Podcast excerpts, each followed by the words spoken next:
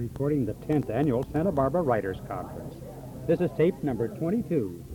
Alex Haley presents Before and After Roots. As usual, we are starting right on time. My watch says 8 o'clock. We are going to cut through a lot of the usual formalities.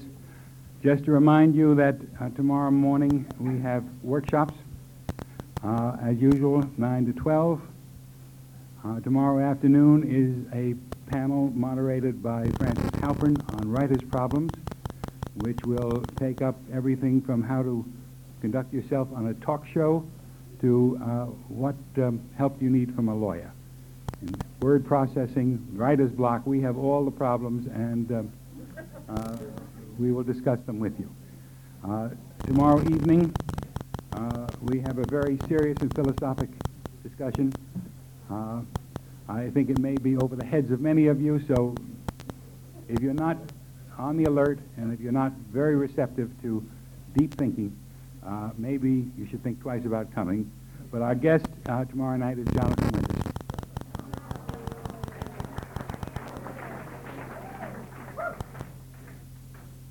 And then Friday, if we live, we have an award ceremony at 9 o'clock. My watch still says 8. At 9 o'clock, and everyone is on the road by 11. So they are chock full of awards for best camper and best tennis player and all things like that. Before I do my usual chore of introducing the introducer, I have promised to relate two stories having to do with Alex Haley. One is a story that Barnaby Conrad asked me to please tell you. That is that when Niels Mortensen, who was a partner of Alex Haley, eventually directed him towards Louis Blau, who was representing Barnaby, and Alex Haley went into Blau's office, and Blau said, I have about 10 minutes time, because I've got other appointments, and tell me quickly what you want. And 4 hours later, he turned to Alex Haley and said, if you can write the story that you've told me, it will change the world. And it did, and it has.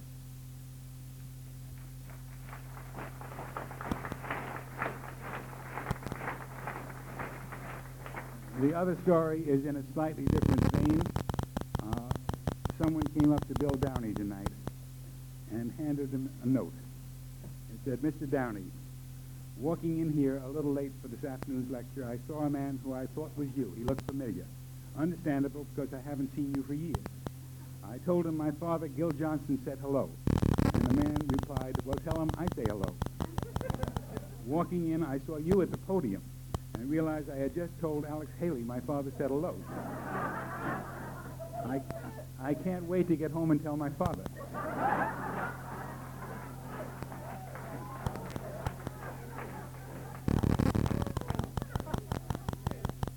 In the interests of turning the other cheek, good showmanship, and an opportunity to ask for a return performance, we have asked tonight that the lady who was introduced by Alex Haley this afternoon, Danielle Steel, introduce him.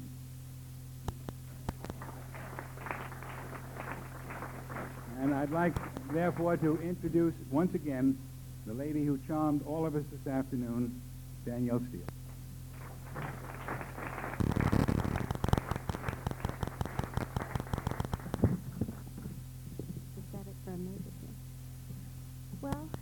Today, I came to speak to you as Danielle Steel.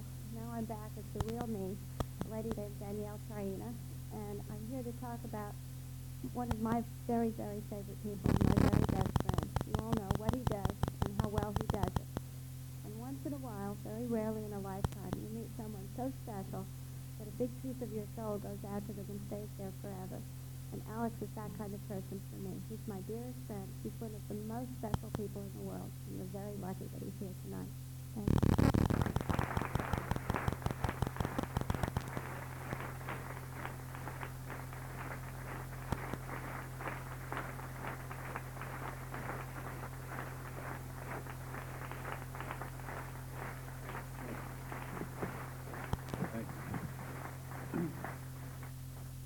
sure glad John Traina's understanding, because every time we're always hugging each other, and he sits there and seems to understand that we just love each other, and that's great. I was sort of thinking when we walked in here tonight that I just never really, honestly, truly can quite get used to the sort of different position of being now sitting at daises or standing up talking about writing before people who write, because for so long I used to dog-ear the Writer's Digest and the other magazines and find every time I could that there was a writer's conference or whatever sort within range that I could get to, and sit somewhere always near the back and look at the people standing up there talking and feel a kind of vicarious something, but never really did seriously think it would ever happen to me as such. I guess I thought that if I kept plugging, to which I was very, very devoted, I would be able to write magazine articles such as that. But I just never thought in terms of books, and that just kind of came as a surprise. Some of the things, and I have no plan, no notes, everything I will talk about, whatever I will talk about, just be off the top of my head, trying to communicate, share with us as colleague writers. So much that Danielle said this afternoon was, in my own experience, just absolutely right on target. Just plucking some of them from air. I know she was saying that, you know, being a writer doesn't mean that you necessarily have sold or you're a bestseller or you're this, that. The fact that you're writing, and I would only add one word to it, that you are seriously writing. That is what makes you a writer. And you are no more a writer because you are a one to whom some label can be applied as a successful or a bestseller or something than one who has not sold anything at all. I think that maybe, in a crazy way, I think maybe I wrote for myself. I was writing a little bit better before I began to sell regularly than I have ever written since I began to sell regularly. I was writing more hungry, and everything meant more. Just today is, what is today? Well, whatever today is. Yesterday, I was in New York, and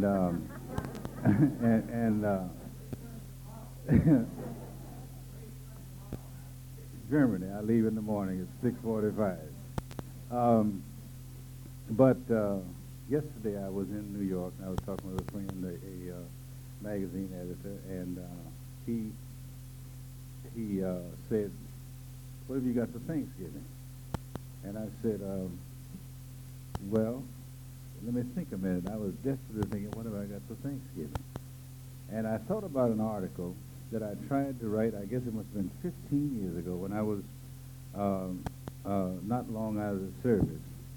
And I told him, as if it had just come to me as a burst of inspiration, that, and this was very true, that when I was in the Coast Guard, one Thanksgiving, I was a cook. And every Thanksgiving and Christmas meant cooking a lot of turkeys. And we had cooked the turkeys, and they had eaten them and everything, and it was about sundown. And we were out in the Gulf Stream, and it was pretty. And it was about just starting to get darkish. And I was walking on the fantail of the ship, the stern of the ship, and just kind of walking around. I had my apron on, my little cook's hat on. And I began to think, well, this is Thanksgiving. And in that subjective way that we all will do, I began to just kind of do stream of consciousness. Well, Thanksgiving, what do you give thanks, and what do you give thanks for? And one thing led to another, and this was all just me. And it finally occurred to me that maybe people ought to give thanks to people in our own lives who had done things for us in the course of our lives. And I began to think about three people who had done a great deal for me, but I never had bothered really to just thank them. And that was my own father, my own grandmother, and a teacher named Professor Nelson, who'd been very vital in my early life, all these in Tennessee. And I went back down the hole of the ship that night, and I sat down and feeling very embarrassed that I never had bothered to sit down and either verbally or on paper say thank you to them. I wrote to each of them a thank you letter for the things they'd done for me, and I mailed them when we got to port. Within the next few weeks, quite by contrast with the guilt I had felt for writing the letters this late, I got from these three people so close to me three of the most heartwarming, touching, beautiful letters I guess I have ever gotten in my life. And it was very moving to me that they reacted the way they did because I had just thanked you for all they had done for me. And then I got a phrase kind of came out of that called the power of thank you. And then with the phrase, I began to write to some big department stores like Macy's, New York, Gimbel's and all, and ask the personnel people if they had any commentary on people who, as employees, received voluntary thanks from customers. And I got back unanimous responses that, in fact, most of the people who got advanced, a very singular factor in their being advanced was that customers had written voluntary letters thanking them for the service they had received from them as salesmen, and so forth and on. It just kind of grew like a little amoeba, and I wrote this piece, I fiddled with it, and I never sold it. It just sort of laid there, and it's laying somewhere now. I don't know where it is, but I thought of it yesterday when this guy called me, and so I sort of told him about it without mentioning I had written it 15 years ago. And he said, great. So I can tell you, and I kind of look forward to it myself, The Power of Thank You or some such title will appear in Parade's Thanksgiving issue. And I kind of look forward to it. It's kind of nice, you know. It's for me sort of like the old fire horse thing. I started out writing articles. I never wrote a word for a newspaper. I just happened to start writing for magazines. And I did love and do love occasionally now doing pieces for magazines. And that was one that gave me a particular thrill just because it was something that had been, you hear these stories about something you did way, way back and one day it'll come to light and you can use it. And it does seem to happen that way, excepting that it doesn't, at least in my experience, it doesn't seem to be something that you can go back and resurrect as it was, but the idea will prove sound. And I have found things happen to me now that, say something I wrote as far back as 20 years ago, the fundamental idea was sound. And now it happens that over the years I have been exposed to more, I have learned more about how you present ideas and things. I don't know how many of you were here this afternoon, but I'd like to share with those of you who were not a person we talked about this afternoon tonight. Lou, stand up, man. Let me see what we talked about. Lou Blau. That's, yeah. That is Louis, and he just told us today, his middle name is Cecil. He never tells anybody that, but Louis Blau. And Lou Blau presides over Loeb and Loeb, in, a big major legal firm in Los Angeles, and Danielle and I are fortunate enough to be his immediate personal clients. I think there are 88 lawyers in his firm. And I don't care what you've got, they've got some specialty lawyers to do it. And he is a person who is a sort who, if you are creative, he kind of has a divining thing about what you're doing. And we go in, those of us who create, I have sit with him, with Walter Matthau, who can be like vinegar personified, and who is he fumbles and makes noises around Lou, but he's listening to what Lou's telling him about advice, about things, true, faux, the 2001, what's his name, the guy director that, Kubrick, Lou goes over to see him in England, and such. He has this international practice among people in creative fields, and it's a privilege, it really is, to be a client of such a person. And we go, those of us who are his clients, go to him with our problems, which often are in the area of not so much plotting something, but concepts of something. If I have a big idea, something I want to do, I will invariably call Lou and say, can we have lunch?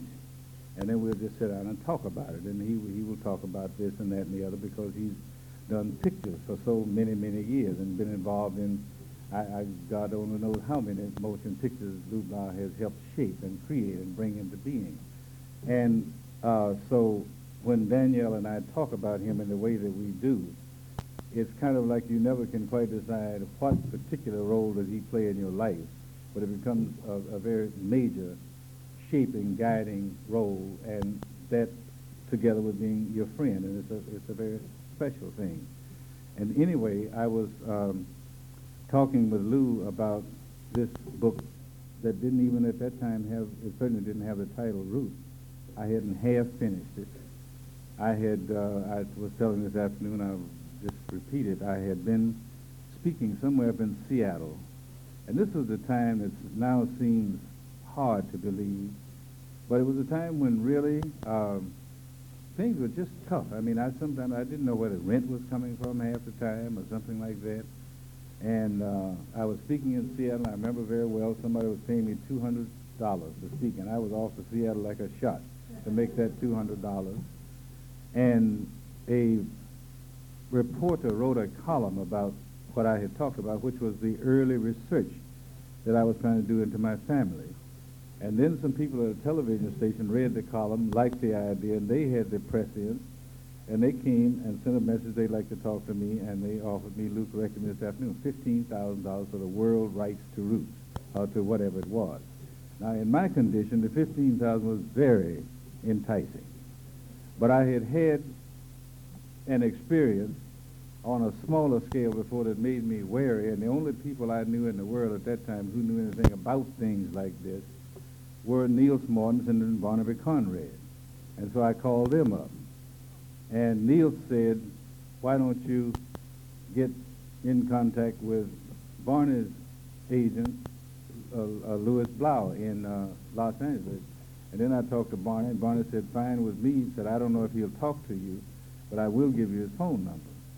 And you can say I gave it to you. And so I did, and that's how I got to Lou. And then it was I who brought Danielle to Lou, and Al Toffler, who wrote Future Shock and others. And it's kind of like a lovely little family thing. It just works that way.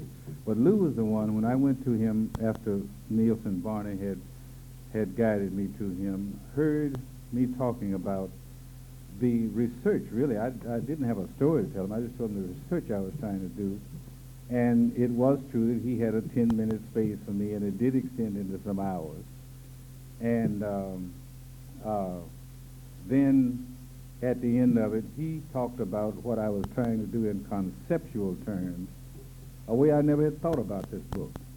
And he predicted that if I would be able to finish it, that it would do extremely well, so much so that I just couldn't believe what I was hearing. And I remember years later down the line, a funny kind of thing, I was in Jamaica finishing the book. And Lou had a deal going with, I think it was Columbia, wasn't it? Columbia Pictures first. And so I got a message to come to Los Angeles so we could talk about this deal. And I went there, and given my resources, I was staying in a hotel way up on Sunset. And I talked with Lou, and he was sort of planning what we were going to say and all that. And then just as I was walking out of his office, we had everything together, he said, oh, by the way, where are you staying? And I told him. And he came up from behind his desk. He said, get out of there. He said, you move into Beverly Wilshire. With the money we're going to ask, you cannot afford to be caught in that hotel.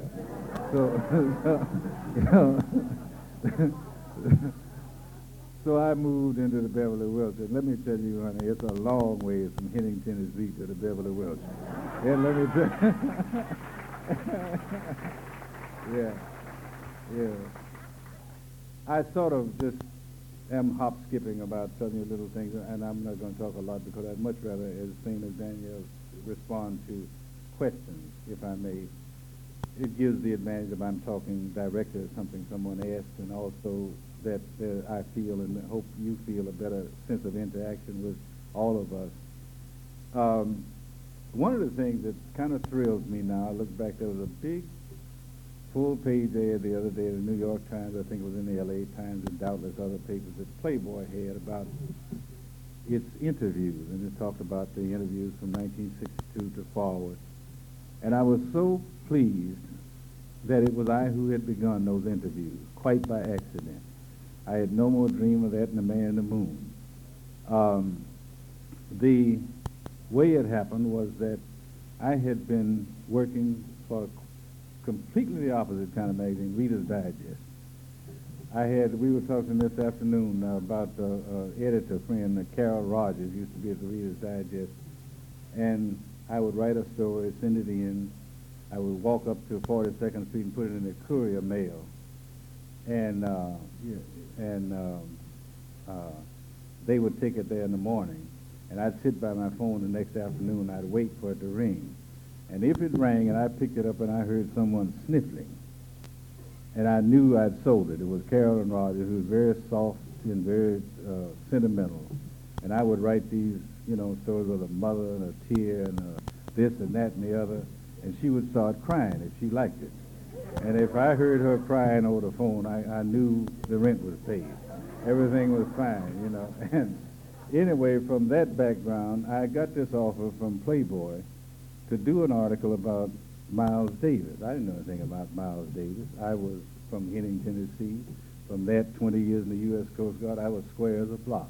I didn't know anything about jazz musicians.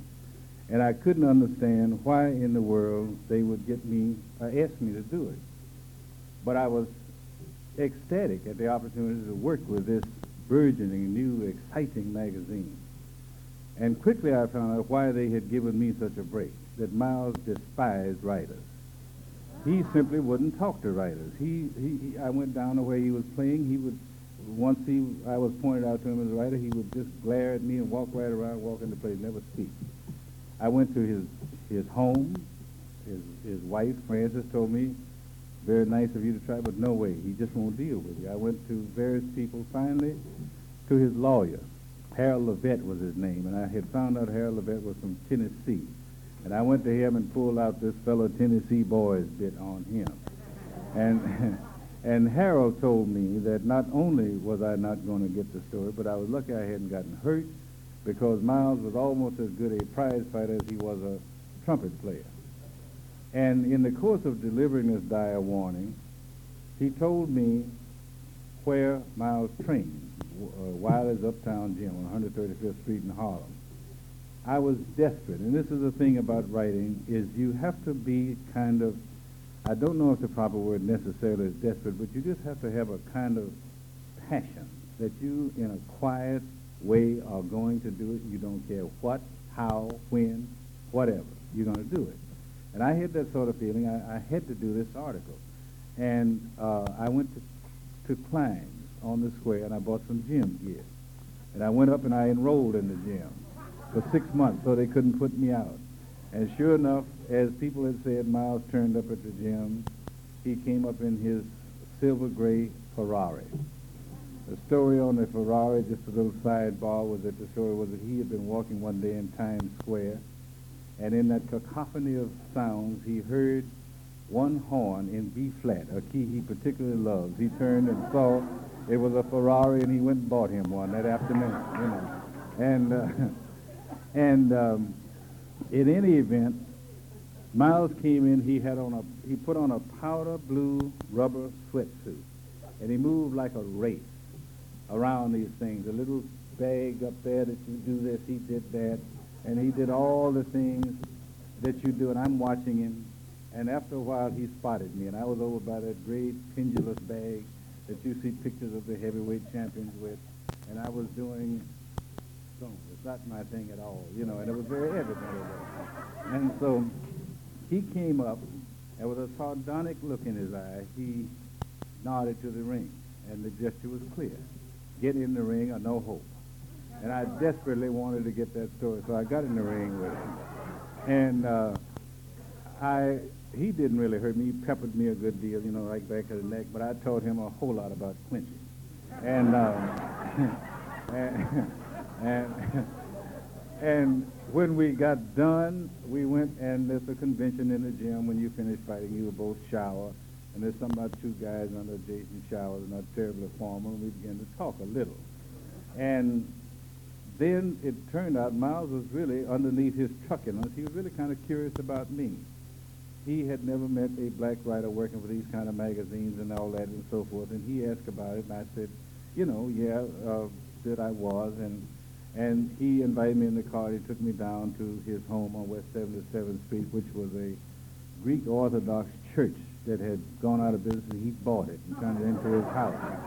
And he's a very wealthy jazz musician. And so we became friends over a period of time, and it was a fascinating time. I had from the magazine 6,000 words in 6 weeks. The 6 weeks went by like a magic carpet. Now with him, being carried with him, all the places he went, the top man in jazz, and the just fantastic Aladdin's lamp-like world of the king of jazz, as he used to call himself, the Prince of Darkness, the places we went, the people we met, the things they said, the things I saw. Fascinating. The only trouble was, and I was making notes of all this, of course, the only trouble was Miles is monosyllabic. He just simply doesn't talk much. A case in point, he loved to cook. If you were maybe a good friend of his and you'd be at home maybe one afternoon by 6:30, and your telephone would ring, and you'd pick it up and say, hello. And her voice would say, chili, and hang up. And and the translation was that Miles had cooked chili and you should come over and have some.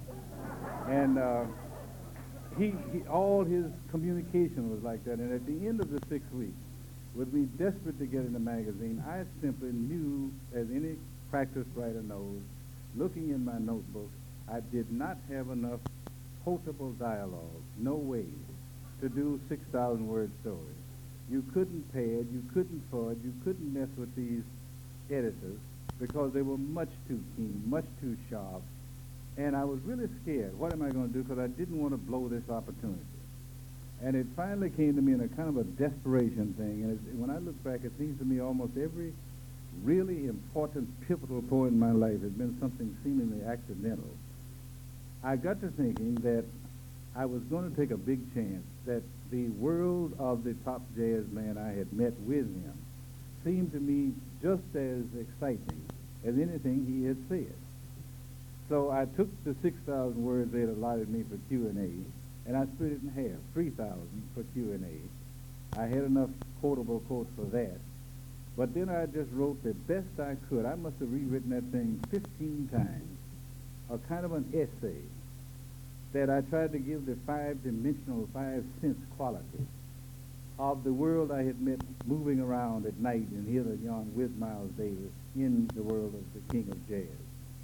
And so I wrote that thing, 3,000 words. Then I took the quotes I had, and now I discovered that the problem with the quotes was that they were never connected. Everything was sort of like its own thing.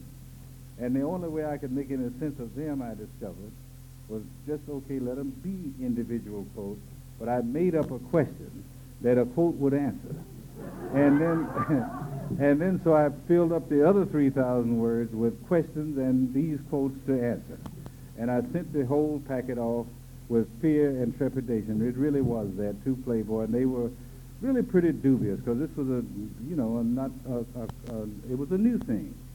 But they were so close on deadline, they had to go with it.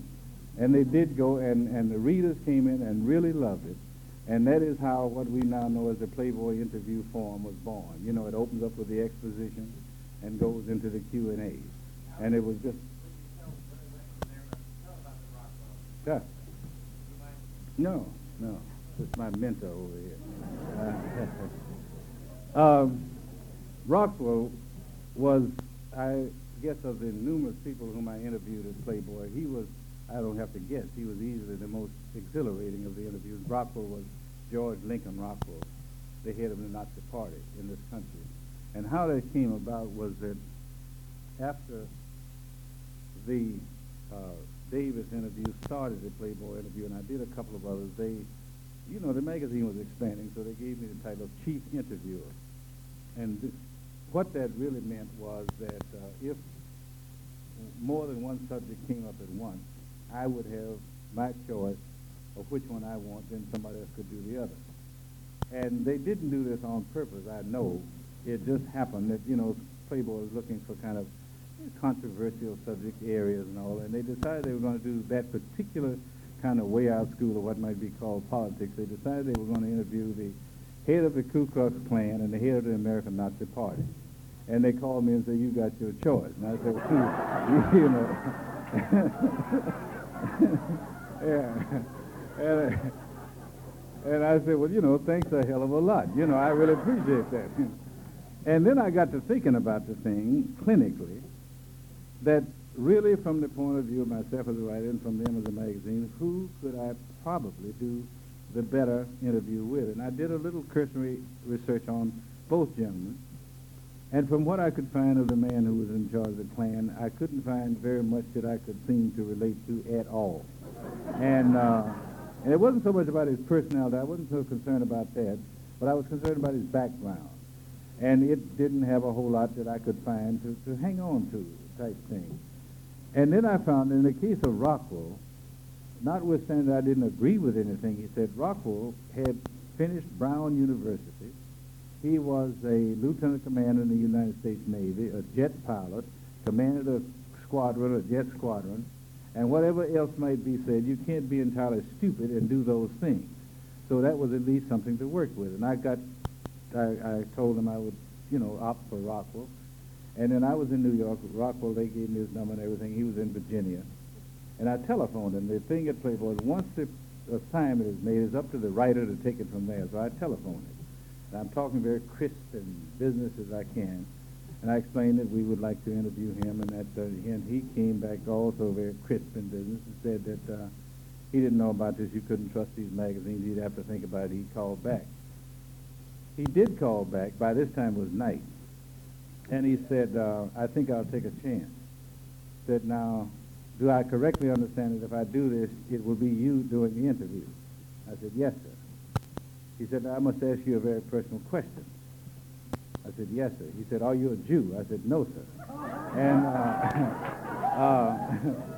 And and then he made up the plan, the logistics, when I should come and all this. And oh, I tell you. And I turned up, you talking about some shock Nazis. Because that was the last thing in the world they ever had in mind. But it turned out to be a very exhilarating session because it was a key, it taught me something that's really, really very important again in writing, and that was that he later said, and I felt very good that he said that it was the best interview ever done of him. And what it taught me was that when you are in the position of journalist, that your personal feeling, your subjective emotional feelings have no place in what you write. That what your job is to translate that person to the reader without your personal prejudices, to be whatever they may. I didn't agree with a syllable that Rockwell agreed with. In fact, it was kind of something that happened was kind of funny. Like, you know, I found the man really kind of astounding for the training that he had, the brains he had, the background he had. He had fixed phobic images of certain groups of people that were astonishing to me. For instance, he saw Jewish people who his first hate as just some kind of caricatures of an order I could hardly describe. I don't know what he really thought about them. His second target was black people. And I know he saw black people as kind of modified orangutans in general. And it sort of came out at one point when he was talking. He talked rather rapidly, and I was scribbling in a notebook. And I couldn't quite keep up with him going like he was going. So I saw he had this old IBM Electric. And I said, pardon me, Commander, would you mind if I used your typewriter? And he looked at me with genuine astonishment. That man knows I'm a writer. And he said, that's an electrical typewriter. And I said, I know, sir, I have two at home. But that didn't seem to register, and he finally dubiously said, well, I guess so. And I went on, you know how you can do on type, you don't ever do it in reality. I got on that thing, and I just showed out, you know. you know, and it was, and we went on through the thing, and it turned out to be, as I say, a very exhilarating interview because it had a quality of tension about it, but it was, the tension was mostly in the thing of his concepts, and it drew the biggest mail, at least up to that time, that Playboy had from an interview. You know, something subsequent to that interview I thought I might add be of interest to you was, I was telling someone this afternoon, in 1969, Hugh Hefner, who's a just marvelous guy, and one of the things I love so much about Hugh is he never forgets how people helped him do his thing. And he had a writers' conference of sorts. It wasn't like this one, but it was a writers' gathering, really, of all the writers who had helped put Playboy, who had written for Playboy since its beginning. In Chicago, he had bought that hotel next to the Playboy building. And there were, as it turned out, finally 84 of us who came from all over, including a few from abroad, like Kenneth, the guy was a film critic, Lou, the redhead guy, he passed away not long ago, Kenneth Tynan, right. And people like that, but most of them obviously from this country. And there were 84, and everybody who was among that 84 had to be, and was, very, very proud to be among, because it was like A to Z, name the byline, there they were, somewhere in that 84. It was a beautiful gathering, and a rare gathering of that many writers. And because there were so many writers, academic people in the area from the University of Illinois, Chicago, whatever, flocked around because they want to interrogate all these writers, find out what makes writers tick as a group and so forth. And they were asking all manners of questions. We were answering and everything. And then later they published a truncation, anyway, of their findings. And two of the things they came up with, I never will forget. I don't know exactly what it says, but that of that 84 top writers in the United States, 4 had finished college. That was one thing I remember. And the other thing was that of the 84, I think 53 were from the U.S. South. And that was another thing. And it was kind of funny, after that finding came out, the Southerners of us, James, Dickey, a whole bunch of us, we began to clan off from the rest and to discuss what made us writers.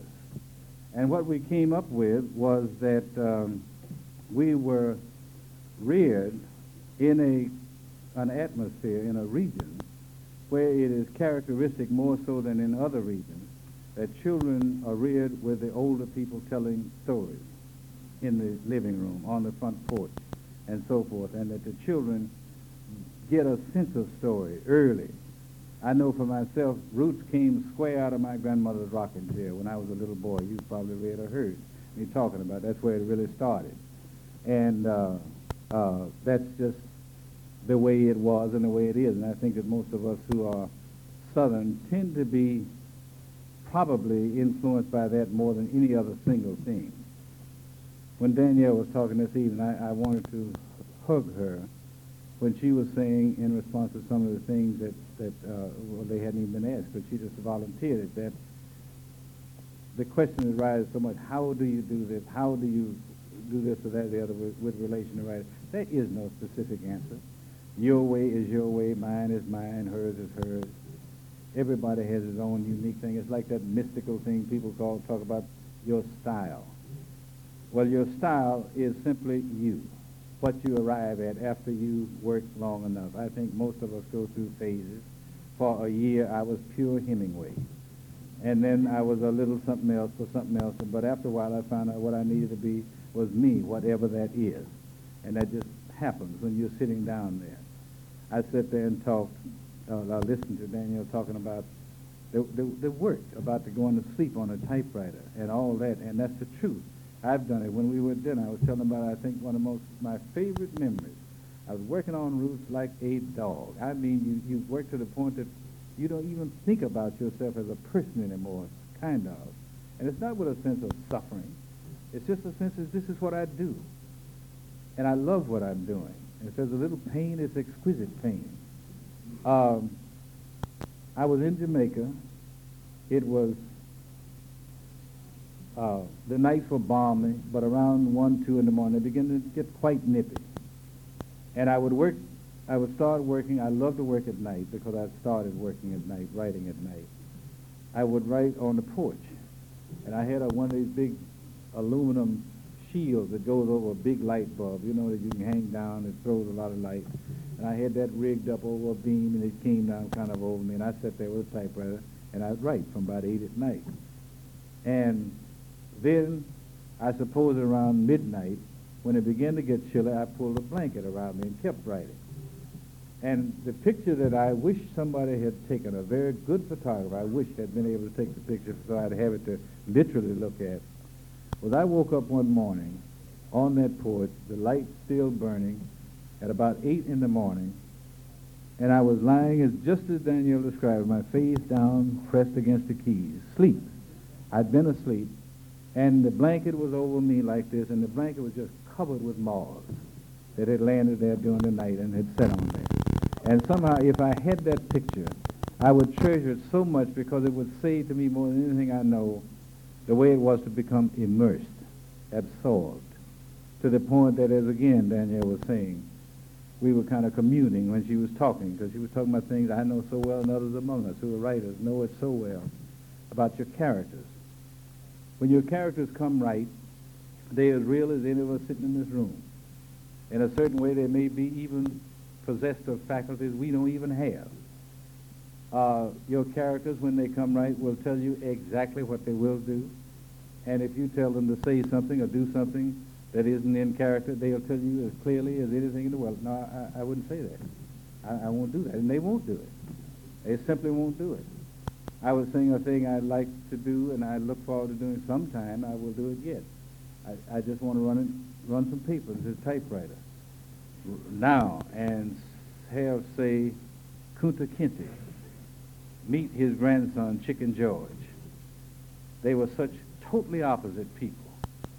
The one, the conservative, total conservative, and the other, the swinger, in the parlance of the time.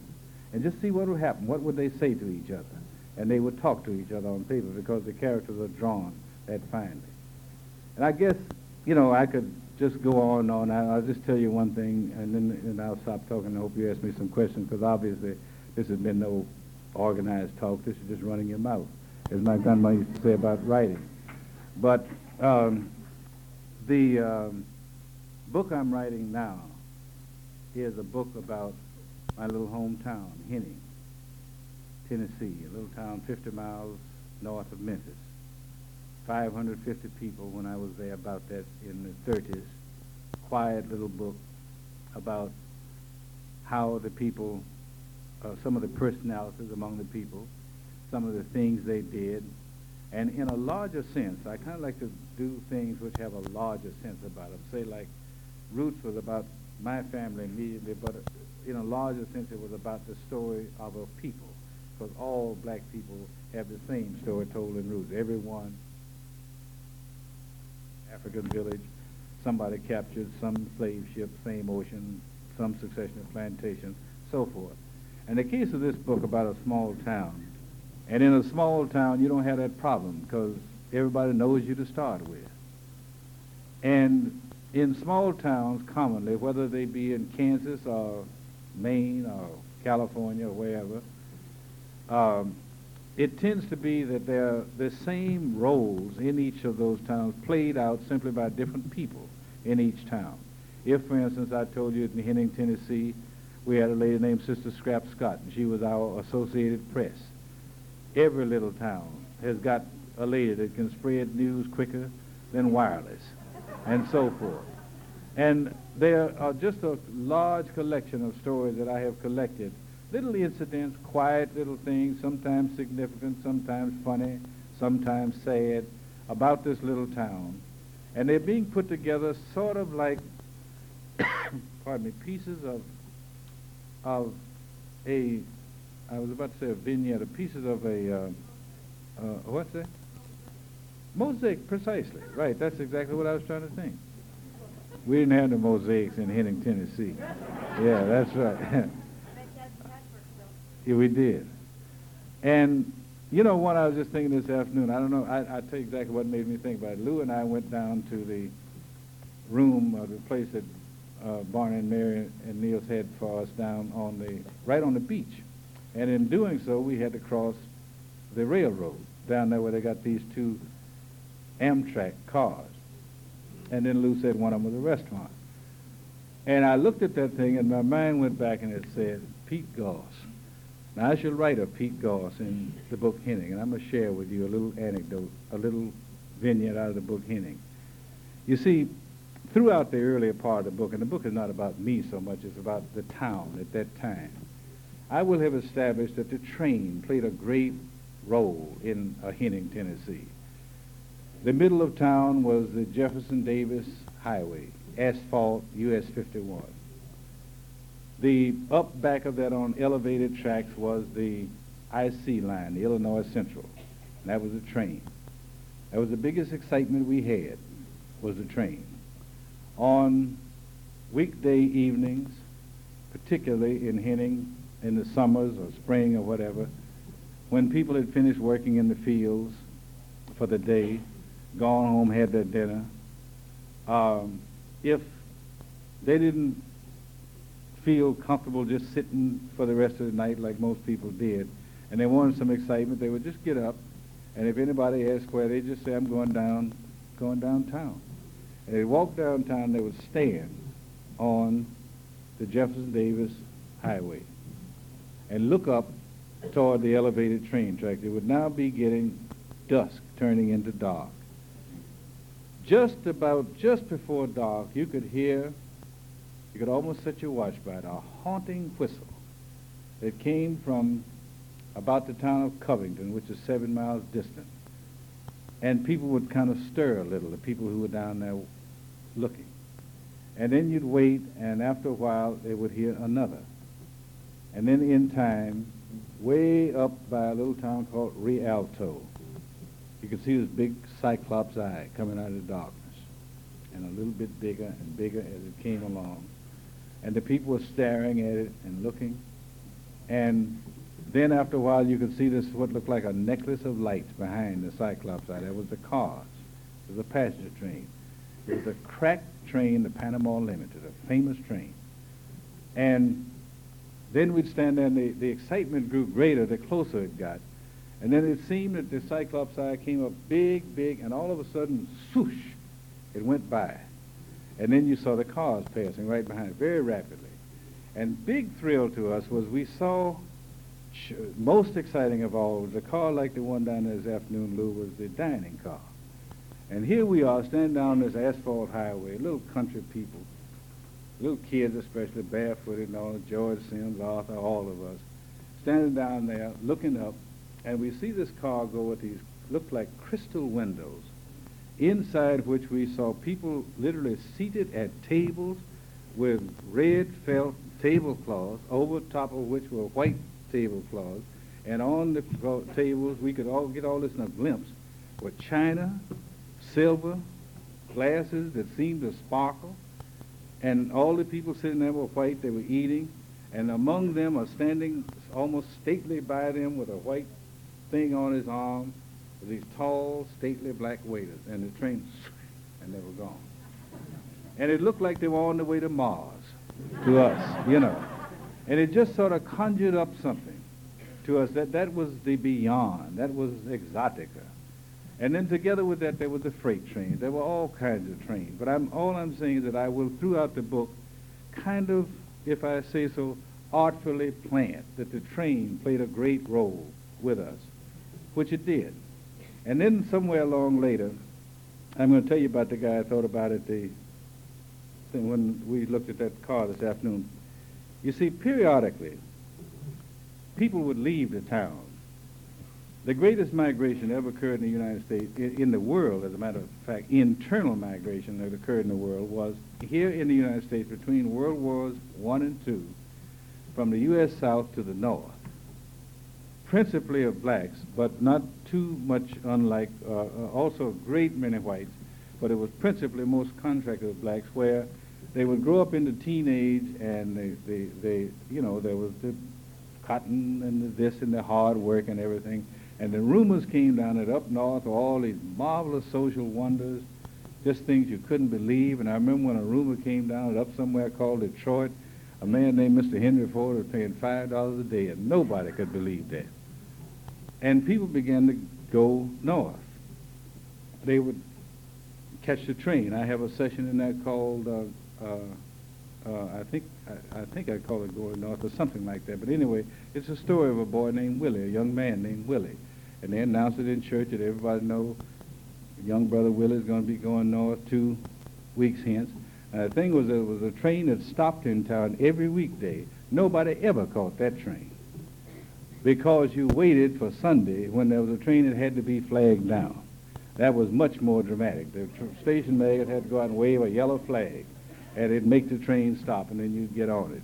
And the people, church would let out early, and everybody was there, and Willie was there, and he had a paper, pressed paper suitcase, as they called it, and he had under his arm invariably white shoe boxes tied with white string, inside which always were fried chicken, devil's egg, and sweet potato pie. And the bootlegger always gave him a little half-pint flask, and he's ready to go. And then somebody would, when the train stopped, they would get him on, and there would be great, intense hugging and kissing of people who were sort of friends first and work up to his grandmother and his mother, and that was just almost like shouting in church, the intensity of that. And then he'd get on the train, and he'd lean out of the side. If somebody was sitting on that side, they'd give him the seat. And as the train went pulling off, he'd lean out and wave a white handkerchief as the train started to pull off. And then the people would just be crying, and they'd say, "Bye, Willie. Write me, Willie." Now, they know Willie can't write, but it don't matter, you know, and all that. And Willie was on his way. Willie was on his way up north. And the thing that had spread all over the South through at that time was the expression was go north and do good. And what they really didn't know that up north was cold, mechanized, another kind of culture, a hard culture. And I have a session where after a couple of years, a Willie or some of them come back, and in the privacy of home, he tells his mother something like, "Mama, it ain't like down here. People starve to death up there. People don't care nothing about you up there like they do down here," and such as that. Well, you just kind of tell it through metaphor. But anyway, such a young man was Pete Goss. He left home when he was about 17. He was one of about 5 children. His mother lived up on the lane, as we called it, in a little shack house where they'd all been raised. And it would happen that when somebody went north after a few months, other people already up north from the little town would, make contact, and there was a grapevine. They saw so-and-so from such and such. And it would get back home that they were doing this. They had a job in a car washer. He had a job in a hotel or doing something, and it would get back home. And word finally came back after a good while that Pete Goss had gotten a job working in a restaurant. And then the next report that came back was that Pete Goss had met somebody who worked on a train. It wasn't the Panama Limited. It didn't have to be the Panama Limited, any train. He worked in the kitchen on a train. And then a rather disturbing note came after a while. It was that Pete Goss, when people from home would see him, acted stuck up kind of. He didn't seem like he wanted to talk to nobody from home. Seemed like he's too good for folks from home. And that didn't settle too well with the home folk. But, anything might happen to somebody in the big city. People would go up north and come back home acting all proper, like they call them hog, and dog, and all these kind of funny things. And so people would allow for somebody to be up north. Curious things might happen to them. And it went on, and finally the word came that Pete had become a waiter on a train. And the train he was on was running to Florida. And this went on for years. He never came back home over a long period of time. And the story I shall tell, Pete had been gone away from home 15 years. He left as a man of about 17. He'd gone about 15 years before he returned to see his mother. And when you came into Henning, Tennessee, and you got off the train or the bus or whatever you got off, people spotted you the minute you stepped off, and somebody followed you with their eyes to your destination. Nobody just walked around in any little town. people knew exactly who he was because they knew him when he was growing up, but nobody said anything to him because of the way he looked and acted. He was no longer, he didn't even look like Henning. He was dressed formally like a banker. Dark suit, Homburg hat, high collar, tie, shoes with big laces on them, and he strode like a Roman senator, and people watched him. They knew where he was going. He was going up the street, going up to see his mama. They were up on the lane, but nobody said anything to him, and nor did he say anything about it. It was as if he was a stranger. And he went on up to the house where he had left 15 years before. And then the story later was told by his mother to some of her friends that she said she loved her boy, sure she loved her boy, but she just didn't know how to act with him. He just wasn't somebody she'd do too good. He was so different. He was uncomfortable, we know, and so was she uncomfortable. And he walked in the house, they said, and he sat out in the front room, didn't have but three rooms, the front room, the kitchen, and the bedroom. And she was glad to see him. She'd hugged him in the conventional way, kissed him, and boy, I'm so glad to see you and everything. And he took his hat off at least. And finally, he was uncomfortable enough, he took his coat off and put it on the back of the chair. And this gave her courage enough that she asked him, would he like some tea or coffee? And he said he'd take some tea. So she jumped up, relieved to be able to do something, and went in the kitchen to boil the water for some tea. And now, feeling badly that he was sitting there, he got up and walked in his shirt to the kitchen door. And he looked upon her at the stove. It was a stove that she'd cooked the meals for them on when he was a little boy. Except that 15 years had intervened. I don't know how many of you from the South or where have you seen this old black cast iron wood burning stove. And 15 more years it worked on this stove. It was now kind of canted. One leg had broken, and firewood was under it to keep it up where it belonged. The oven door was kind of askew, the way those stoves get. The chimney was being held together by baling wire hung from the ceiling to keep it in balance. And it was just there, kind of together. And there was a crack in it where the hot water heater thing was on the side, so it wouldn't heat water anymore. And he looked at this stove, and the thing was, he grew up looking at that stove, but now he looked at it with new eyes. And the story went that he turned around with her still fixing the tea, and he picked his coat off the chair, put his coat on and reached for his hat, and just told her, I'll be back in a few minutes, and left her there with her mouth open. She didn't know where he'd gone or whatever. He didn't say. He strode downtown. He walked down to Henning Supply Company, right on the corner. And the story now is picked up by Jim Ingham, who was a black fellow who delivered things for the Henning Supply Company, who was in the back and who never missed much of anything. Pete Goss walked in his black suit, and walked up to the store man who was white and said to him, I'd like to see your cooking stoves. And the man doesn't quite know what to make of Pete looking and acting like he acts, but he hadn't done anything, so he indicated the cooking stoves over that way, and Pete strode over there, and he looked at them, and then Pete said to him, which is your best one? And the man indicated the best one. And Pete then said to him, how much is it? And the man told him, I think it was $38.25 or something like that at the time. And Jim Ingham said that he, from round the corner, watched Pete run his hand in his pocket and pull out a roll and count off $38 or whatever it was and give it to that man and said, I'd appreciate it if you could have it delivered up to my mother's this afternoon as soon as possible, and turned around and walked out. Now, it was delivered as soon as possible. Jim Ingham delivered it. And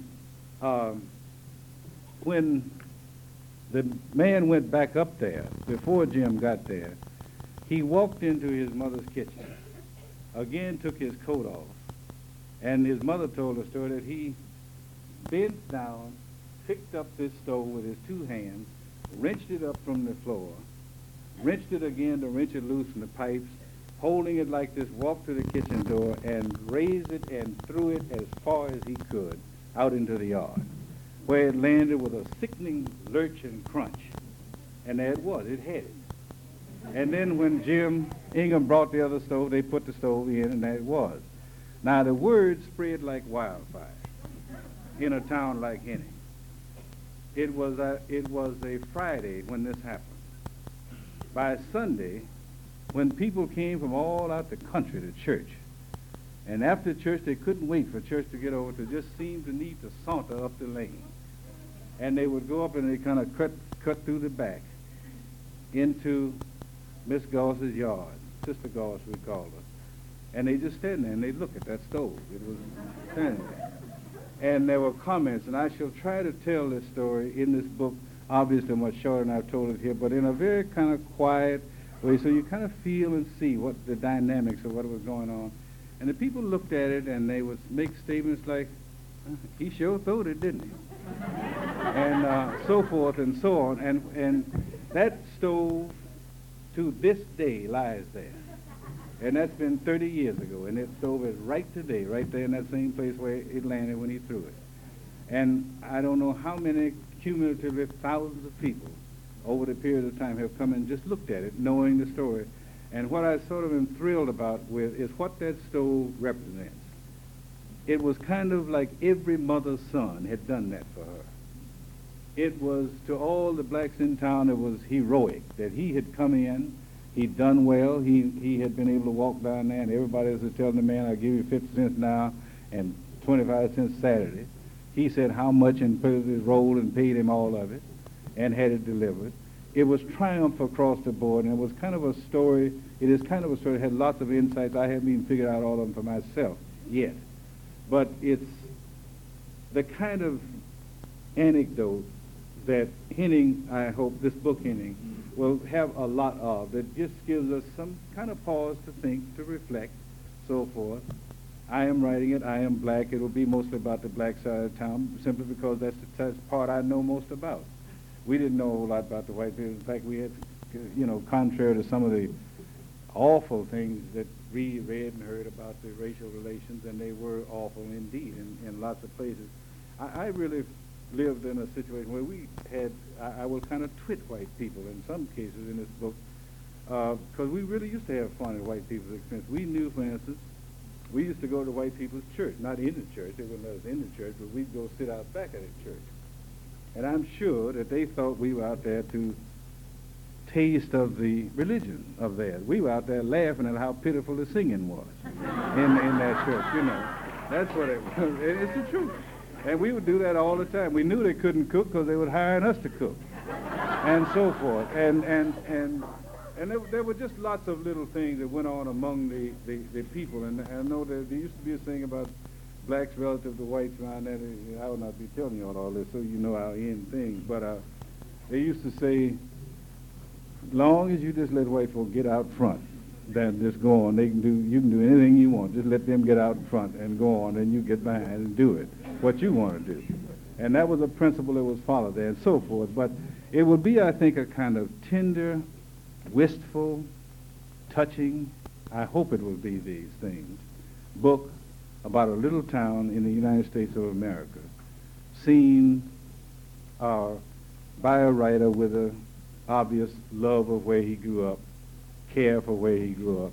And it will end with a little section called Henning 40 Years Later Revisited. And then the jarring difference that anybody would meet if he goes back home or she goes back home 40 years later, and so forth. I have talked, and as you see, I just talk aimlessly, so why don't I stop here, and if anybody's got a question, let's ask that, and whenever it's time for us to quit. And I should tell you this, too, before we go on, that I said to some people, I have, as soon as we get done tonight, Lou and I'll be right in his car and right back to Los Angeles, because I have a flight at 6:45 in the morning to Hamburg, Germany, and I really got to make it, so, and maybe get 2 or 3 hours sleep in the interim. So let's go with the questions, and then we'll go from there. Yeah, that's it.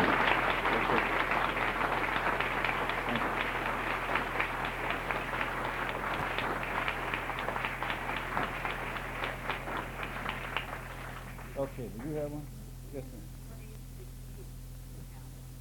sir. At what age did I leave the town? About I guess the first time I really left was around 12, but I would come back every summer. My dad was a professor, and we went with him wherever he was teaching, and then we would come back to Grandma's. That's what we always look forward. You know, I've got a little piece I'm doing somewhere about grandparents. I love the thing of I think that one of the saddest things that's happening in our technological push-button, whip age now, instant gratification, is that more and more little children are being raised, without closeness in proximity to grandparents. And I personally, because I was raised by my grandma, I personally believe that a child is more sensitive, is more secure, has better rounded edges with exposure to grandparents. I think grandparents kind of sprinkle stardust over the lives of grandchildren. And so that's really a deep feeling I have, and I'm going to do something about that first thing. Yes, sir. How long did it take me to write Roots altogether? 12 years is literally true, but I hasten to say when I do that the reason it took that long was not because it would have taken that long, but because I couldn't afford to just keep researching steady, keep writing steady. The writing I did pretty much, not steady, but much at a much better pace than the researching. I would be broke, and I'd have to stop and go do something. You know, I'd write magazine articles or something to make some money to go do the next phase of research. And in that way, it took 12 years. If I could have just gone straight ahead or something, you know, it's kind of funny. Danielle and I were talking this afternoon. At some point in our lives, back yonder, both of us applied for a grant from a foundation. We found out, we had never mentioned that till this afternoon. She applied, who did you apply to? National Endowment for $5,000, and they didn't give it to her, and I applied to Guggenheim for $5,000, and they didn't give it to me. And we were both just trying to get help to do something we were trying to do. Now, and I know Lou and I have talked about this thing about I could have, had I had the money, probably could have written Roots in half the time or less. But I think it was meant to be that the book came out when it did because the timing is always so vital. And I don't think Roots could possibly have come out in a better timing situation. Everything seemed to be working for it. We'd been through the 60s. It was 1976 when it came out. The book was, you know, it was just responded to in this country and abroad.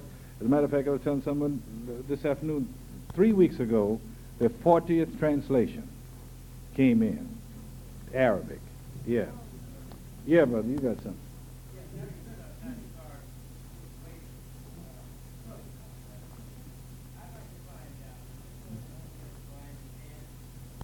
By what?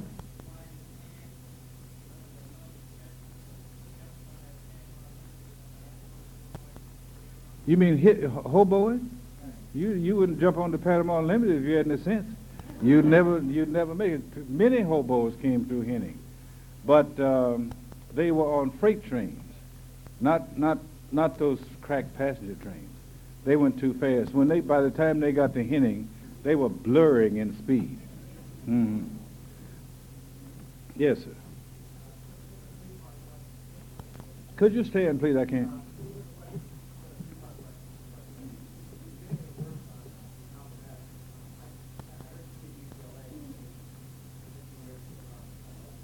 Geez, it's been that long?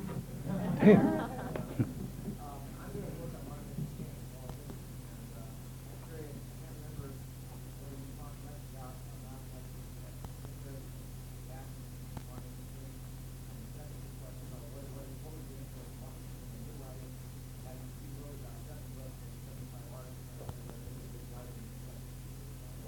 Well, let me take your questions in reverse order. I don't know if everybody can hear, but the young man is asking, what influence did the writings of Dr. Martin Luther King have on my writing? None that I know of, to tell you the truth. And I really, you know, I just don't know that they had any. I never paid that, and I say there's no denigration of him in the slightest, obviously, but I never was that aware of his writing, to tell you the truth. And then you say, what was his reaction to Malcolm X in Bedford? Malcolm X's reaction to Dr. King? Well, I can tell you that both of their reaction to each other.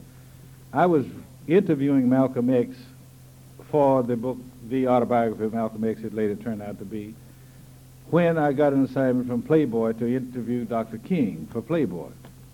Now, the populist image was that they were totally opposite camps, never the twain shall meet, so forth. And Malcolm was testy, to put it mildly, when I left New York to go to Atlanta to interview Dr. King. Now, Dr. King, meanwhile, knew what I was doing with Malcolm. When I would get to Atlanta, Dr. King had a lower manner about it, lower-keyed manner about it. He would sort of talk around about various things, and then he would kind of just obliquely, as if he just happened to think of it, say, oh, by the way, what's Brother Malcolm saying about me these days? Something like that. And I'd say something innocuous, something other, because you don't ever get no trap like that. And in fact, he hadn't said anything of any consequence about it. And then when I finally go back to New York, Malcolm, who had a much more trigger personality, would pace the floor, and I wouldn't say anything. I'm feeling around, and finally Malcolm would just, what do you say? That'd be his number one question. And I'd give him something innocuous. Now, what always intrigued me about the two men was to reflect for myself how easily either of them, given the background of the other, might have been that other. If Dr. King had been reared as Malcolm was, in the places that Malcolm was, exposed to the things that Malcolm was, he would have been, or could so easily have been, the hustler, everything that Malcolm was, the same thing. And without any question, Malcolm, with his innate acumen and abilities, give him Morehouse College, Boston University, the School of Theology, and so forth, and imagine what he would have turned out to be with his eloquence and so forth. That used to always intrigue me. The two men intrigued me. When you get in this area, I'll supply just a little. I'm often asked about, influences. People often ask, did Malcolm influence Roots or me? Not directly, but I'll tell you one thing that did happen. The Autobiography of Malcolm X helped me a lot because Malcolm was hated at the time I wrote that book, pretty widely hated, not just among whites, but a lot of blacks. Fear leads to hate. That's, a general thing. And when the book was written, I was very struck by how many, when the book was published, I should say, by how many letters came in. Now, you sure these are taken down? Lots of them to Lou. We'd look at them. Letters would come in from readers, and it was almost like carbon copy. The first sentence or two would almost invariably identify the writer as white. The next sentence or two would establish that they had earlier intensely, or if to some degree, disliked blacks, from intensely to just mildly, Then the next sentence or so would establish, I recently read your book, The Autobiography of Malcolm X. And then there was two sentences almost uncanny in their repetitiveness following that. It would be something like, I never knew, I was never aware. And what they had reference to was like the black experience. Or they would say, I wish I could have met him. Now what that taught me was that here was a man who was hated, but that somehow this book had almost disarmed people's hostility toward him and made them understand him. And what I began to realize was what had done it was that I had, just by chance, had opened the book up with a fetus. The first line, I think, is when my mother was pregnant with me. Malcolm, you can't be mad at a fetus. You can't be mad at a little baby. And then I had just, without really planning to do it, but just because it chronologically worked out well to do it that way, I just followed him, little boy, on up. The little precocious kid in school in Mason, Michigan. The kid who wanted to be a lawyer and whose advisor, in whose class he was an A student, told him, look, that's ridiculous. A lawyer is ridiculous for somebody in your race wanting to be. You're good in workshop with your hands. Why don't you be a carpenter? you see how popular you are here, so that means white people will give you plenty of work as a carpenter. And that was what caused him to drop out of school, this A student, and go to Boston. And he went right into the school of the street, hustling, marijuana, tricks, slickery. And then after he got his BA there, he moved on to get his MA in Harlem, heroin now, and prostitution and so forth and on. And before he was 21 years old, he stood before a judge and heard a judge tell him 10 years. And then in prison, always wanting to be somebody, became so evil by his own admission that men twice his age, old enough to be his father, nicknamed him Satan. And the jailers wanted to kill him. He was so, difficult. And he was clever, he was wit. I remember one of his things, he said there was this one jailer he knew was going to kill him the first opportunity he got. And Malcolm said he knew the only way he could do to save his life was outthink that man, because that man had everything going. Malcolm was a prisoner. He had nothing. The man had guns. He had law on his side. He had authority. He had everything. All he needed was the right setting to do it cleanly or with some justification. And he said he waited one day. The man's walking down the corridor, lunchtime, other prisoners in their cells eating. And Malcolm said he moved up to the front of his cell, took his tin tray, and just as the guy is walking down, he took his tray and turned it sideways and pitched it through the bars, and it went in with a great clatter right in front of the man's feet. Everybody jumped up, the other prisoners. Said the guy turned beet red. He was furious. Malcolm said, I knew you were ready to kill me. The guy opened the cell door, came in. Malcolm said he grabbed him right in the collar, twisted. The man grabbed him that way. And Malcolm said, I knew I'd had it. But he said, I had to play my card and what I hoped for. Said, I only wanted him to get close enough that I could tell him something under my breath. And Malcolm said, when the guy had him like that, said he squeezed it out of his mouth and told him, said, look, said, if you put another hand on me, said, I'm going to start a rumor you're a black passing for white. And he said that guy let him loose and backed off from him, stared at him, and backed out of the cell and never looked in his direction again. And so forth. It was just using psychology and using the social things that they are to be used for their values, and things like that. And that was the kind of man that he was. He was a very clever, cultured in his way man. And I found that the trick had been to use the fetus and start from the fetus, and then the reader understands how he got. That's why they wrote the letters. And that's what caused me in Roots to start with the baby born, Kunta Kinte. And then you can't be mad at the little baby. And you tell the culture around the baby and so forth and so on. And for what it, I think, kind of tended to do, I know it did it for me, was there's a controversy in scholarly circles that deal with such things. Were there 5 million Africans made slaves? Were 10 million, 20 million? Who cares? What difference does it make? Is it any different? Is it any less of an atrocity? Whichever way. But none of us can really understand when you talk about 5 million slaves or 1 million slaves. You can't conceive what that is. None of us can. But what I found was if you could start with one baby and let that baby grow up and let him be a little boy, and you sort of watch him play, and you watch him laugh, and you watch him learn things from his grandmother, sing with his mother, and this and that and the other, and you watch him every day of his life, and you're with him, and you know all he's ever done, and you with him on up till he's about 16, and you find he's a little boy pretty much like your brother, or pretty much like you were. And then one day he goes out to cut some wood to make a drum for his brother, and he hears a twig crack, and he whirls, and he looks, and somebody grabs him. And they throw change on him and dropping him in the hold of a ship. At that moment, slavery is no longer an abstract 5 million nameless, faceless creatures. Slavery is the boy you knew. Slavery was Kunta Kinte. At least it was that way to me, and readers tended to reflect. So that's what I learned from one book to another, was start with a baby and build from there.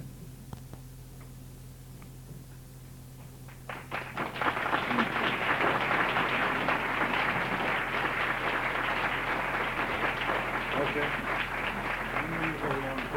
Okay. Thank you. He's got a cut.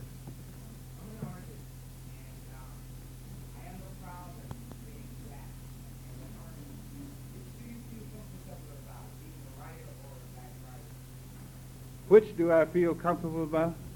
I feel comfortable about both. Okay.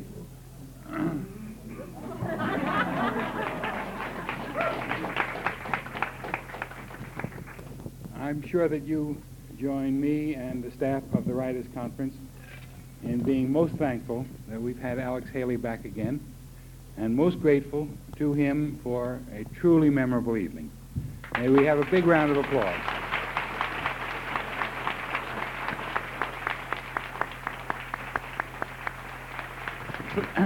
Please, before in telling you about tomorrow, I neglected to tell you that one of our features in the morning is Marilee Zdenek in here at 11 o'clock talking about the right brain experience in creation.